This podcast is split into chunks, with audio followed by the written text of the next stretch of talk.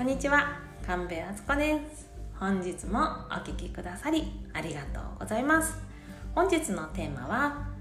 幸せは伝染するというお話をさせていただきます。ね。幸せって伝染していくそうですよ。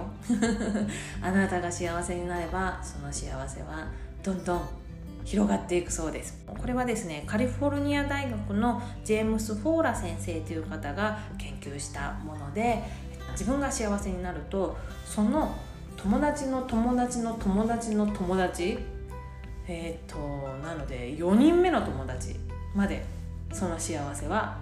伝染していくそうです。会ったことない人でも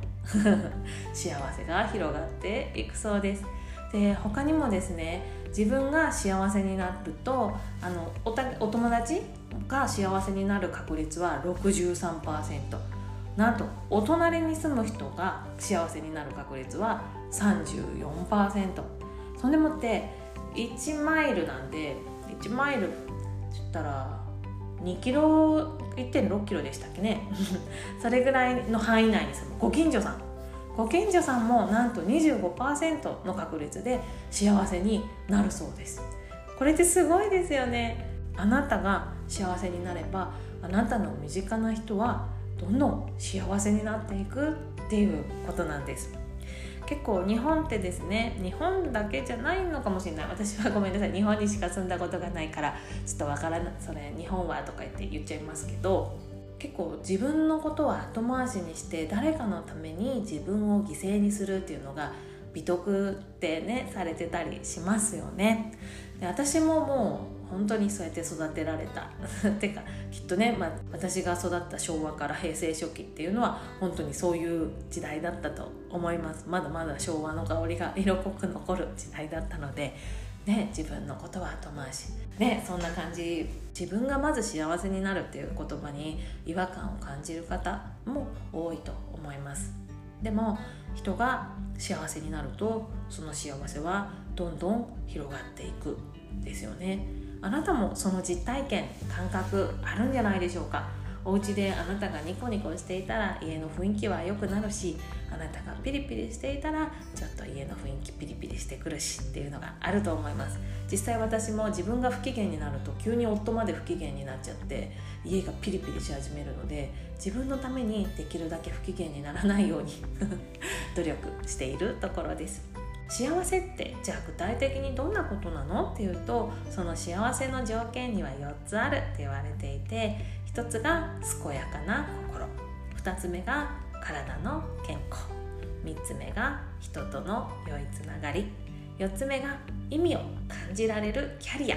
この4つだと言われてます。でこのキャリアっていうのは会社でバリバリ働くとかどんどん上にのし上がるとかそういうキャリアだけを指すんじゃなくて毎日の時間の多くを費やしているもので子育てだったり家事だったりっていうのも立派なキャリアです。なので専業主婦の方が私にはキャリアがないなんて絶対に思わないでくださいということをここでお伝えしておきたいと思います。でこの幸せの条件をどう高めていくかっていうとねいろんな方法があります。ね、マインドフルネスだったり、ね、定期的な運動をするだったりなんかね大好きなお友達とつながるとかあのご近所さんとしっかり挨拶するとかあとは自分の仕事に意味をちゃんと持って意味を感じて自分の仕事って意味があるって思いながら取り組んでいくこととかこれらをバランスよく高めていくということが幸せの条件っていうふうに言われてますただですねもうそんないろいろね難しいこと考えなくていいって思います一番あなたを幸せにすることは自分への思いやりです。セルフコンパッションって、うん、言うんですけど自分を思いやること。これってね結構難しい上手にできなくて困ってるっていうか大体それって何ですかってどういう感覚なんですかっていう方多いと思います。私も本当にそれで悩んできました。で最初にそのセルフコンパッションっていうのを聞いた時にそんなの自分への甘やかしじゃんみたいなそんなことしたら自分の成長なくなるじゃんって